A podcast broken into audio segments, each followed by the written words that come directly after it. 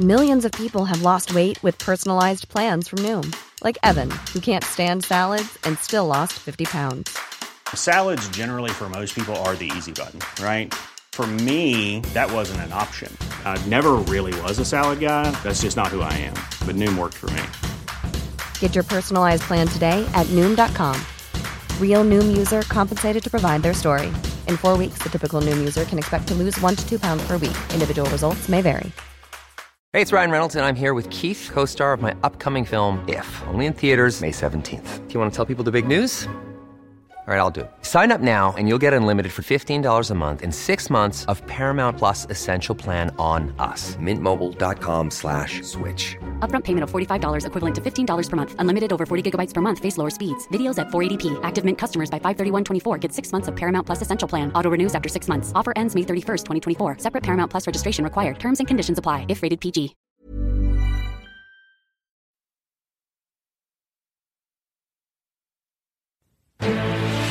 This is CNN Breaking News. This is Piers Morgan Live. Breaking news tonight. A Malaysia Airlines plane carrying 239 people bound for Beijing is missing. Dramatic new developments in the mystery of Malaysia Flight 370 in the past four hours, and we continue our uh, coverage of this developing story. Thank you. Over Indonesia, flew around Indonesia before coming onto that southerly route. It gives the appearance that whoever was piloting this aircraft was trying to avoid detection, trying to avoid radar detection of Indonesian radars. Official now telling CNN the plane was way, way off course when it went missing. That, according to this official who declined to be named because he's not authorized to talk to the international news media.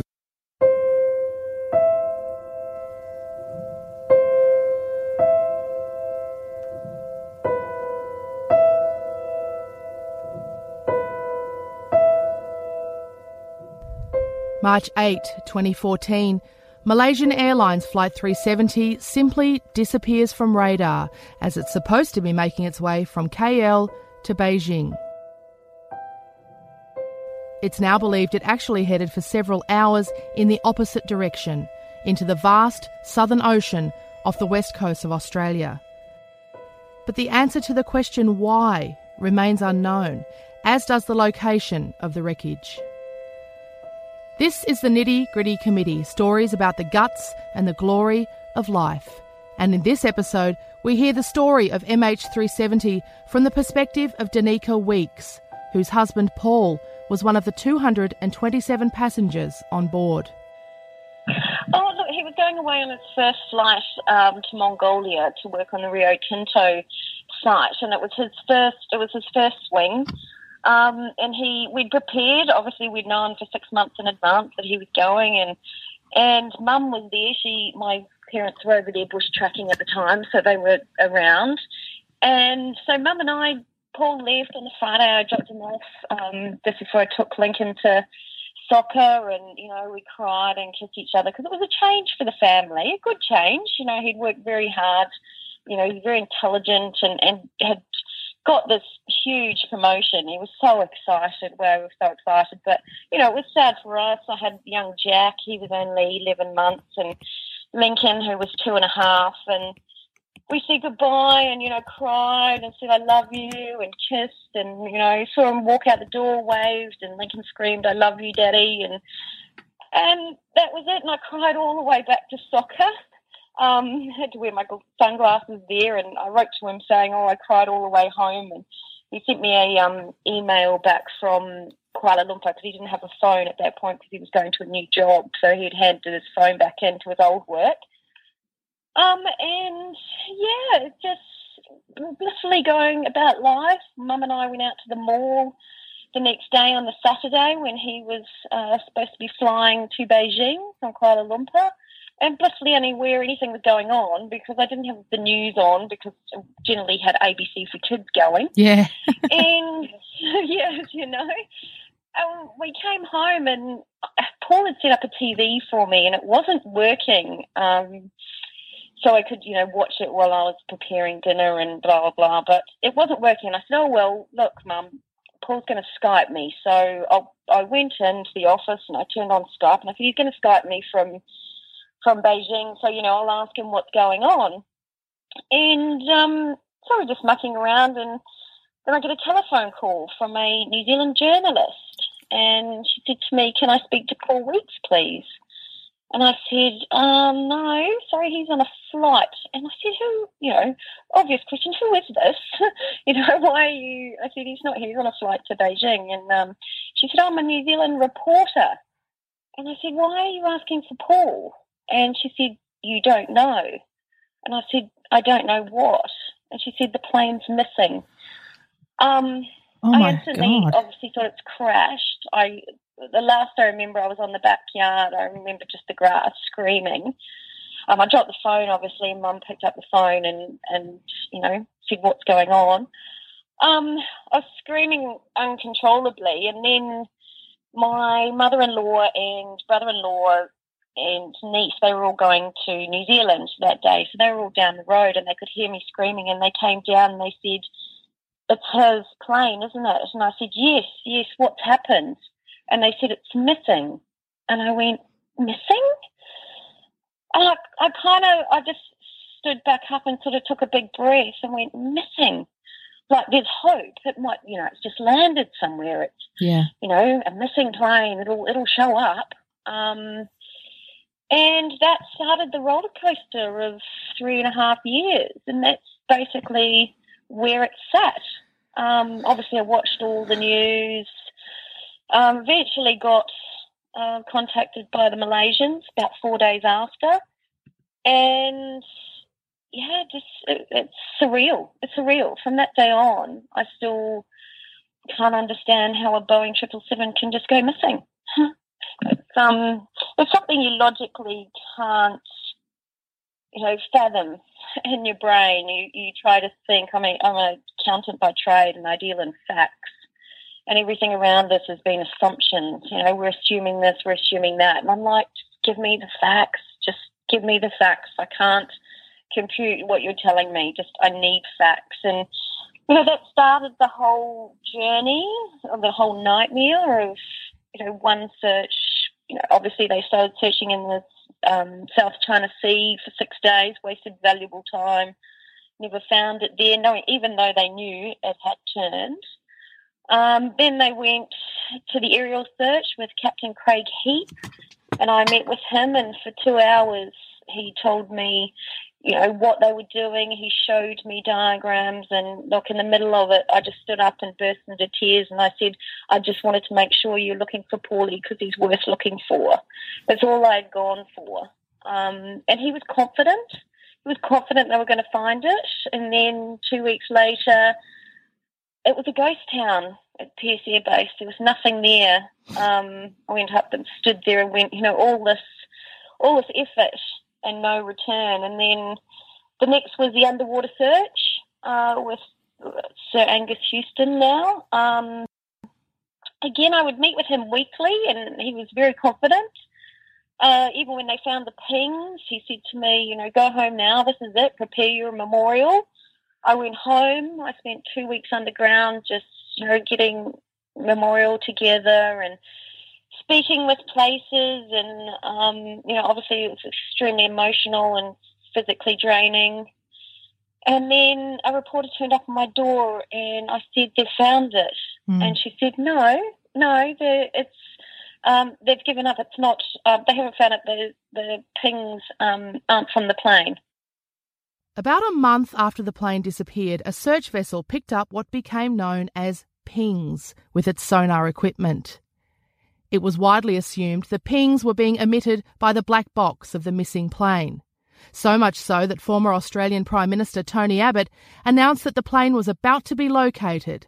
But within days, the pings fell silent, and a submarine sent to locate the source failed to find anything of significance. And I'm like, you're joking. So, of course, I tried to contact um, Angus Houston and I couldn't get in contact with him. I never really, know, I never really found out ultimately what that was. But that was, again, you know, it was like starting the whole thing again. um, and then there was Martin Dolan, the underwater search, which we've just finished the 120,000 kilometres of search. again, you know, confidence. It's got a bottle of champagne ready to open when they find the plane. And I said to him, you know, what makes you more confident than Captain Craig Heap and Sir Angus Houston? And he said, well, we've just, you know, I apologise, but we've had more time to to crunch the numbers, and we're definitely in the right place now. And so again, hope was there, um, and that ended.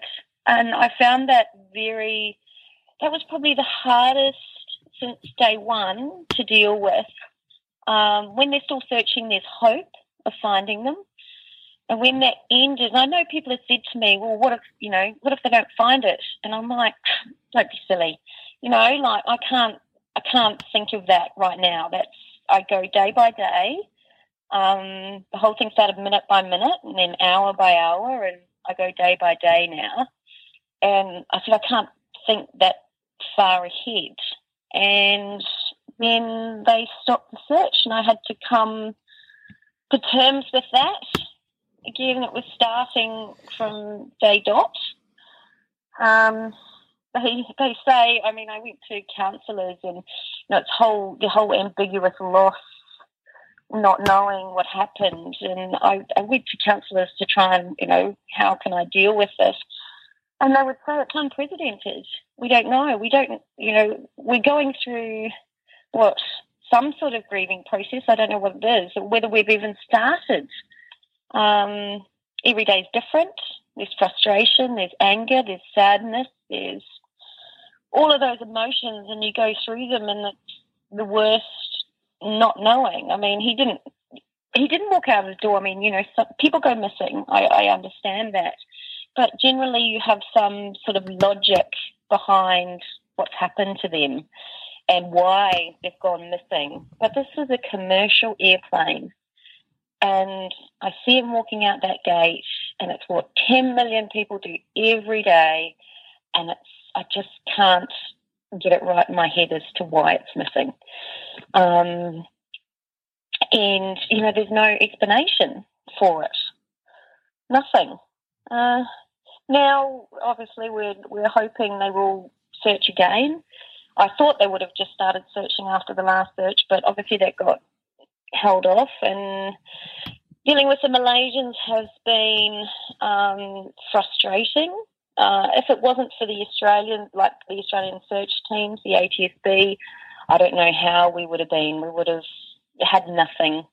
Um, I get the feeling from them if this would just disappear, that would be wonderful for the Malaysians. And that's how we've sort of been treated. We've been text messaged to say our loved ones are presumed dead. Uh, we've been, you know, we never find anything out. We find it in the media, out in the media before we find it out from them. And it's just been, it's added to the, the torment, really, of the whole situation.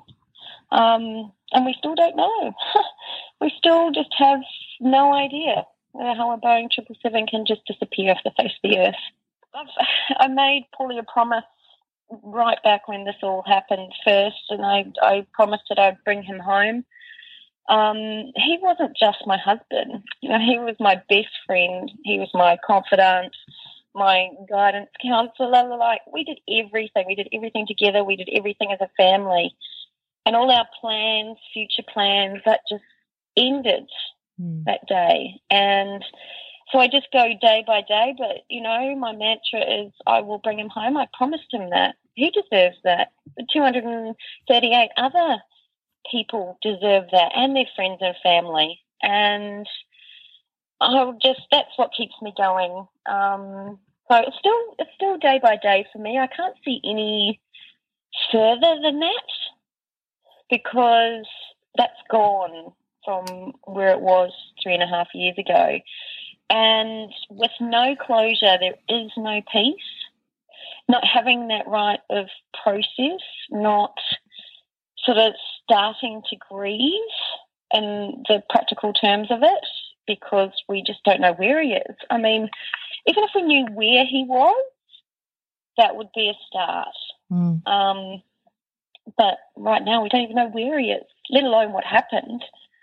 Um, and that's, I mean, that too worries me as well. I mean, everybody flies, you know, wives send the husband away, husbands, wives, children.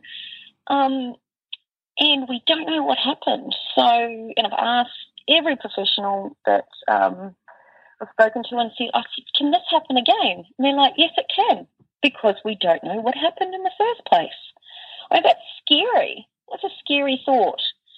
Um, so it's not just for us to know, it's for the flying public as a whole too.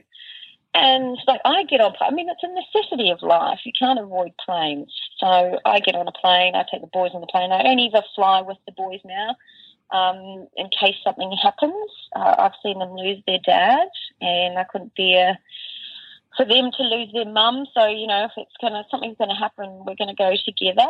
Um, and that's just what how I've had to deal with with that situation. And but again, it's, it still could just happen again around the corner. Um, that's scary. It's terrifying. It's really scary. It's terrifying. Do Yeah. you have you developed a theory about what happened to it? Yes, I look. I always had the theory that um, something went wrong with the plane, and that the pilot tried to turn us around uh, back to Kuala Lumpur, and everyone became incapacitated, and it flew on for for seven hours.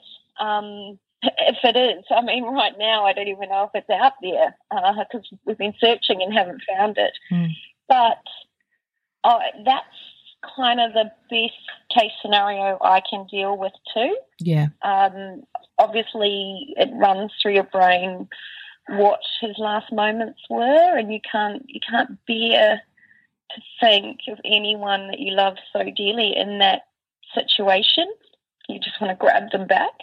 There are, of course, many theories about what happened to the plane Paul Weeks was in when it disappeared, and understandably, his wife Danica has focused her imagination on the one that we'd all prefer it to be that everyone on the plane was unconscious when it crash landed, and no one suffered. Former Australian Prime Minister Tony Abbott, who was very vocal on the search and has a peculiar perspective on the world at the best of times, announced to journalists I have always said the most plausible scenario was murder suicide, and that this guy wanted to create the world's greatest mystery. The guy he's referring to is Captain Zaharie Ahmad Shah, the man who was piloting the plane when it disappeared. I think that's so awful. How can you? Because you're basically saying to the pilot's family, "Look, he did this with no proof at all. He did this. You know, they're getting crucified. Not only have they lost their father, husband, um, they're being crucified that it could be him that caused it. And I think that's truly unfair and unjust when we don't know. It could be him. It could be anyone. Anyone could be right. There's so many theories. Someone's got to be right. Um, the main main thing is we have to find out who is. I used to laugh. I used to watch um, air crash investigations, and Paulie used to come and go, "Why do you watch that? You're just going to freak out about flying." and I'm like, "No, because every time something happens, I said they they fix the problem. They know what it is, and it makes flying safer." I said, "If anything, it makes it feel much safer." And um, and obviously now I don't watch it at all. But you know that we're still in this thing that we don't know what's happened and nothing's been done about it. And so yeah, it's it's frightening. It is frightening, and it does it does feel as though um, everyone's sort of happy to just put it in the too hard, too weird basket now. Does it feel that way to you?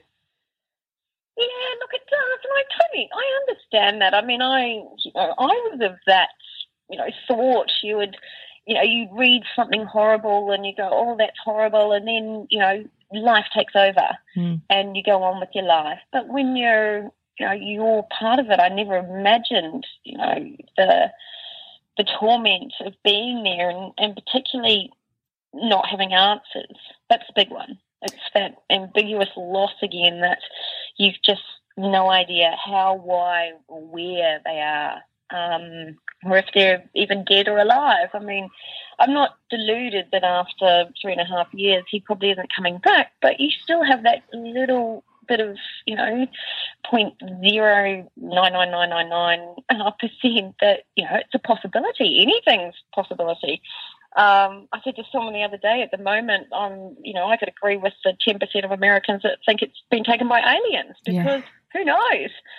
it's getting, it's at that point after three and a half years that you just can't fathom. It's so, it's so surreal. Um, I think Paulie, I mean, Paulie wasn't deluded that planes crashed. You know, he knew that. He was a mechanical engineer. He's a smart guy. And, and so, but I don't think he would have ever, ever thought that you couldn't find where it is. You know, in today's technology, uh, he, you know, like everyone else, just how can you lose a plane? And I mean, I even accosted a um, Air New Zealand pilot um, of a Boeing 767. And I said to him, I'm, you know, obviously you fly 767s. Um, do you think you can lose a Boeing 777? And he said to me, look, oh, the 767 is so sophisticated. And he said, you can't lose a 767. He goes, so you definitely can't lose a 777. He said, someone's not telling you the truth. Oh, And I God. just thought, There's never been a faster or easier way to start your weight loss journey than with PlushCare. PlushCare accepts most insurance plans and gives you online access to board-certified physicians who can prescribe FDA-approved weight loss medications like Wegovy and Zepbound for those who qualify. Take charge of your health and speak with a board-certified physician about a weight loss plan that's right for you. Get started today at plushcare.com slash weight loss. That's plushcare.com slash weight loss. plushcare.com slash weight loss. One size fits all seemed like a good idea for clothes Nice dress. Uh, it's a it's a t-shirt. until you tried it on. Same goes for your healthcare. That's why United Healthcare offers a variety of flexible, budget friendly coverage for medical, vision, dental, and more. So, whether you're between jobs, coming off a parent's plan, or even missed open enrollment, you can find the plan that fits you best. Find out more about United Healthcare coverage at uh1.com. That's uh1.com. Yeah, that's, and I've been told that so often. Really? Um, and so it just is bemusing to me uh, that that isn't being found, and I don't know why. I can't. Again, that's another level or another layer of why. You know, do they not want this found? Um, I mean, your brain just really goes to all those all those places. You know, I'd like to believe that's not the truth. Um, but if you know, if the Malaysians refuse to search for this, then it's all I can think.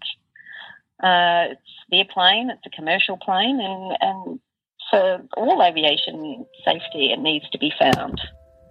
Coming up on the nitty gritty committee, Danica gets real about the ways in which she's coped with losing her husband in such a bizarre, mysterious, and public way. Some real talk about coping mechanisms coming up, and yet another occasion in which Danica found out some vital information about the search from a journalist.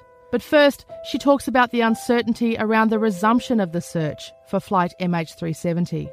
Unfortunately, yesterday or the day before, it came out in the newspaper that they were going to search, but um, we hadn't heard officially, and so I wasn't I wasn't holding out hope because this is you know the Malaysians we're dealing with, and so until I heard it from the horse's mouth, I wasn't very I wasn't convinced, but um, I was ecstatic. You know, you can't help but feel the emotions come with it, and I was yes, you know, they haven't said anything in the last nine months. Suddenly they started the family support centre again, and and so I was like, wow, they're going to do this. And then today, no, they're not going to. They haven't decided yet. They have three three contracts and they haven't decided. Again, you just smacked the your feet are taken from out from underneath you, and it's back to to nightmare again.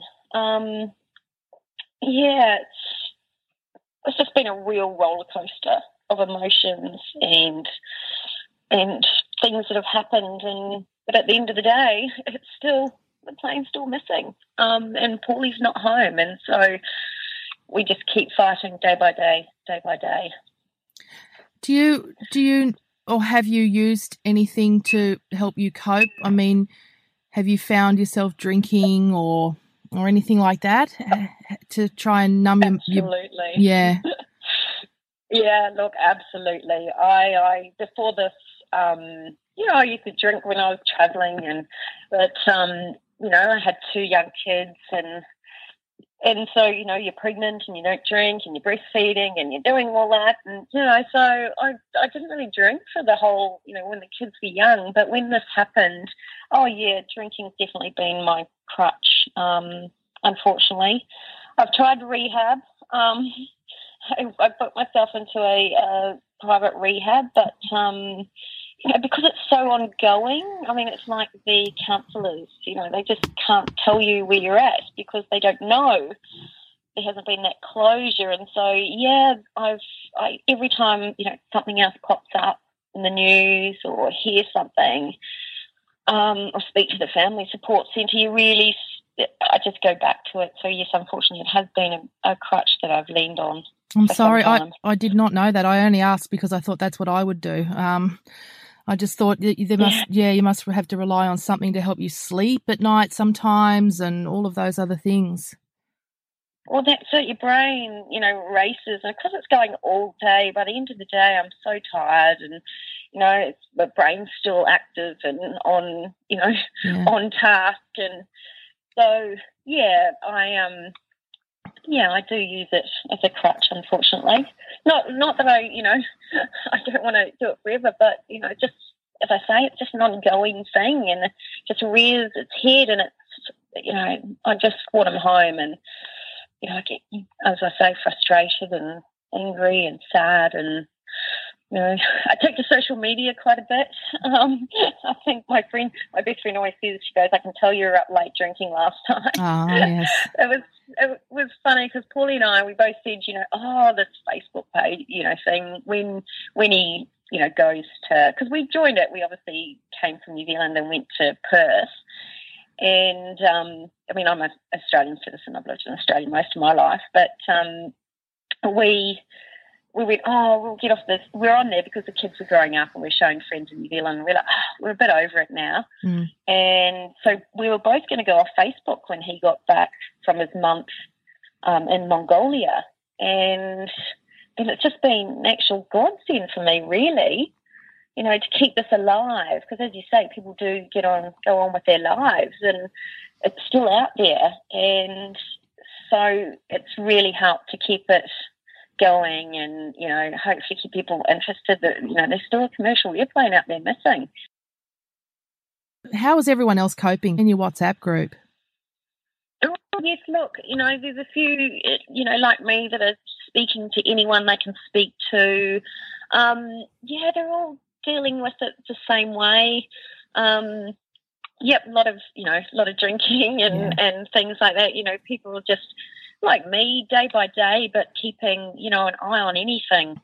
And so we keep each other informed all the time when anything pops up and we we talk about you know what the, the family support centre and what help if nothing that they're giving us. Unfortunately, you know we have a family support centre and it sounds all good, Mm. um, but it is purely just a team of volunteers who have been tasked with ringing us every week, um, giving us a search update from Australia, which you know obviously I can get from from the website here at the ATSB before they send it to me.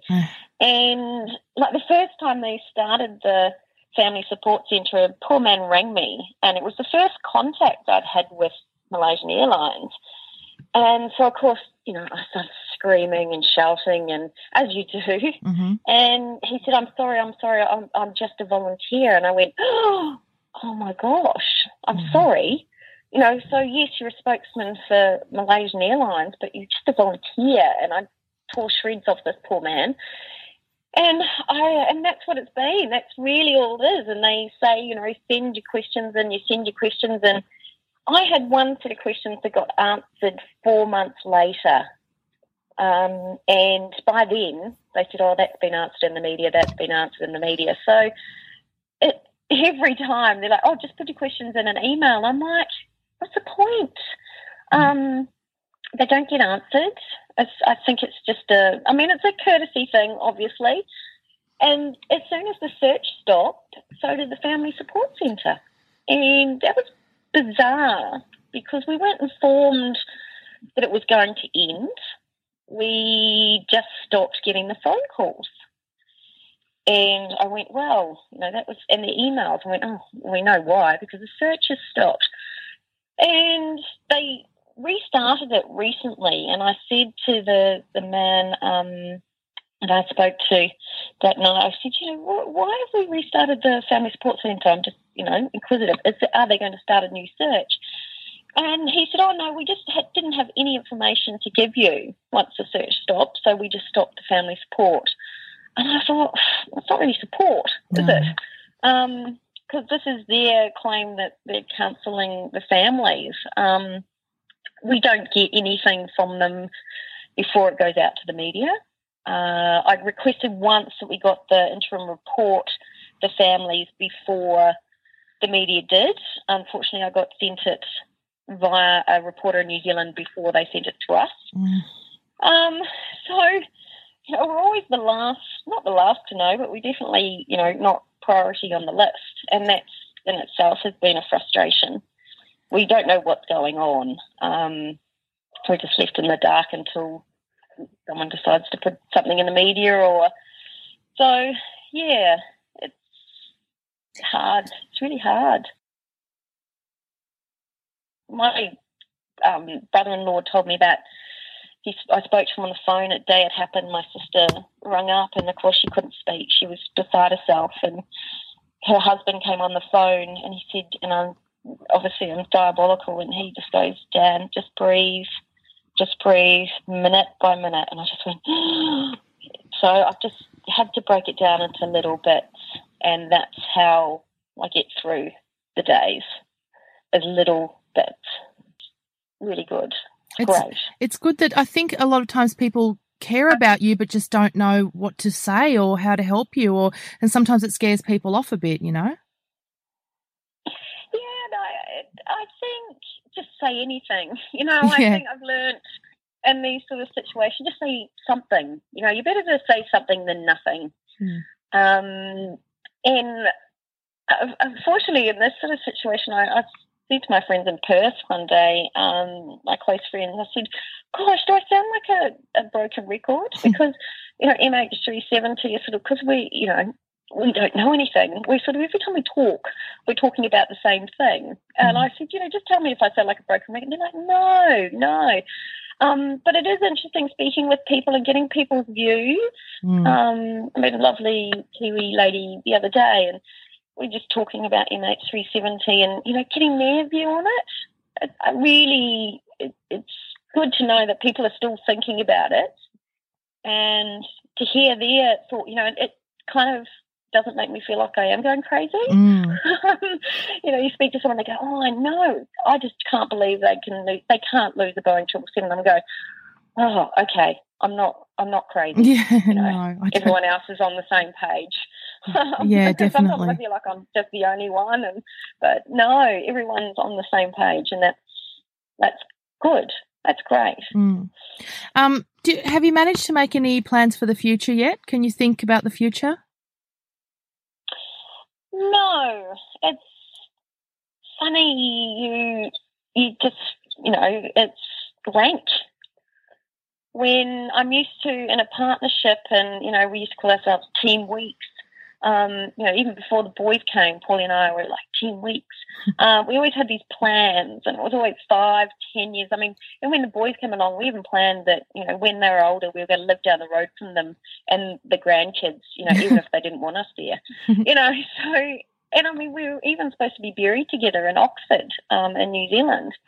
So you had all these plans, and they just went, and you have no understanding why they went, um, and haven't really had a chance to to close that chapter um, or whatever that chapter is. I mean, I don't know, and so as I say, I can't see anything ahead of me at this point. It's just sort of day by day, and I just keep the boys, you know, the boys are happy, and you know, just try and keep happiness in their lives. Um, and that's all I can do until I have the answers. And then hopefully the proper process of grieving and, you know, or whatever that turns out to be. I, I don't know. Maybe I do have to try to find some reconciliation with the fact that I won't have the answers, but I'm not ready to accept that yet, and probably won't be for a very long time. Because it isn't just for me. I mean, this is for the boys as well. And, you know, Lincoln's like his dad, very smart. And, you know, it's my burden to carry, um, not theirs. I don't want them searching, you know, in their lifetime to try and find him. It's not their burden. And I just can't help but feel that, you know, if we don't find it before Lincoln gets into his 20s or something, that he doesn't undertake that. And it shouldn't be his, you know, as I say, his burden. It's mine. And, um, you know, I want to find it, find Paulie for them as well. They deserve the right, and so does Paul. How do you talk to children about something so terrifying? Well, the first day it happened, I had no answers. I just rung Lincoln's best friend's mother and said, Can you just come round and get Lincoln? I don't know what to say. Um, she came and got him, and unfortunately, because I had very little you know, speaking, I rang, in the end, I rang Lifeline and went through to, got a lovely counsellor from um, the Department of uh, Children, Child Protection and he came round and I said to him, How do I deal with speaking to Lincoln about it? Because, you know, I was an emotional mess. And of course, Lincoln saw me. Jack was too young. He was only 11 months. He saw me and he just fell apart. And I couldn't, I couldn't put into words what, you know, I wanted to say because I just, I couldn't speak. I was just bawling. Mm. Um, and it took four days for me to actually get back to some normal sort of speech, being able to speak without completely just falling in a heap. Um, and I went and so I, I spoke to this counsellor, said, How do I bring him back? How do I tell him? And he said, You've just got to tell him the truth. I'm like, Okay. So he came back and I said to Link, I said, um, Daddy's missing. I didn't say on a plane because the problem was I needed him to go, you know, eventually I thought, I don't want to freak him out about playing. Yeah. So I said, Daddy's missing. I said, but people are out there and they're looking for him. And he grabbed me by the arm. He said, Oh, Mummy, I'll, I'll go and find Daddy. And I went, No, darling. I said, It's not these, there's good people out there. They've got all the equipment they need. Um, they're looking for Dad. So that's how we went along that he was missing. Um, he did put he it came to a point where he believed Paul was in a car accident because we had been in a car accident uh, about two months before in a major car accident and the car the Holden was written off Mm-hmm. and of course Paul loved that car and and Lincoln and him would go out every Sunday and wash it. Of course, Lincoln would sit in the car, and and so then Paul had to explain to him the car was gone. So of course he explained to him that this man crashed into us, and so the car's gone to car heaven. um, so Lincoln just put two and two together. That's what had happened to Dad. Mm. Um, probably my own. Probably I, I should have explained it more, but you know at that stage I was grappling. You know when my counsellor said tell him the truth. I mean I didn't know the truth. Yeah. I knew the plane was missing, and so I was grappling like when they find it, when they find it, Mm. I'll tell him. You know, and he'll go through. You know, kids have lost parents. He'll go through the process like any normal child that's lost a parent. Um, but it got further and further and further, and I, I just sort of got lost in the whole thing, and I thought, what do I explain now? Um, eventually, he when we went to quite like he, eventually he put two and two together that was a plane, um, and I just I would never break down in front of him because if I did, he would be emotional for the next three days. He just fed off my emotions. So I would cry in the shower in the morning. That was my emotional relief, not in front of the children. In front of them, I was mum. Um, and he's, he knows about it now, obviously. He's got older. He's now seven. but I still can't tell them. You know, they ask what happened to Dad. You know, did he suffer? What you know, where is he? And I, I can't answer. I just have to say I don't know. Um, he does, you know, they do have a thought that he is in heaven. I think a child might have told him at school. I never told him myself um, that he has gone to heaven. Um, but I don't know. So I know it sounds. I probably like clocking out on my parenting. People Yeah. might think, "Oh, crazy woman," but what do you tell them in this situation? I don't think If I don't anyone, know- I don't think, as judgmental as other mums are, I don't think anyone's judging you, Danica, at all. I don't know how any of us would would begin to think about how to process it ourselves. And that's the thing when you've got kids, isn't it? It's like you haven't even got time to process it yourself before you turn around and they're just blinking at you, um, waiting for you to process it for them. Yes, and there's great ones. I mean, I know Lincoln. You know, you you tell him a lie, and he'll go, "You lied to me." Yeah. You know, I don't want my kids to. I don't want to grow up and my kids to hate me because I lied to them. I gave them some story that they believed was true, Mm. and then it turns out to be something completely different.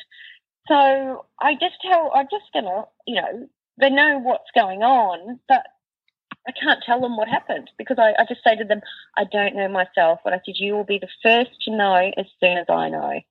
Um, and that's basically the only comfort I can give them.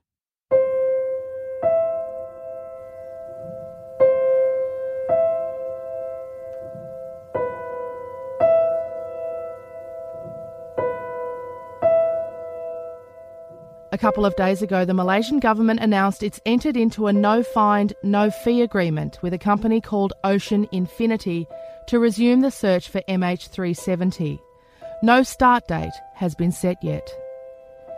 Thank you to Sherry Laurie and Michael Davern for their help in pulling this podcast together. And thank you, of course, to Danica Weeks, for whom the fight continues. Thank you to everyone who's downloaded this episode and also everyone who's gone to iTunes and given us a nice review and five stars. Thank you so much. And may I suggest another podcast that's full of amazing stories from amazing people Australian True Crime. I present that one as well with crime writer Emily Webb.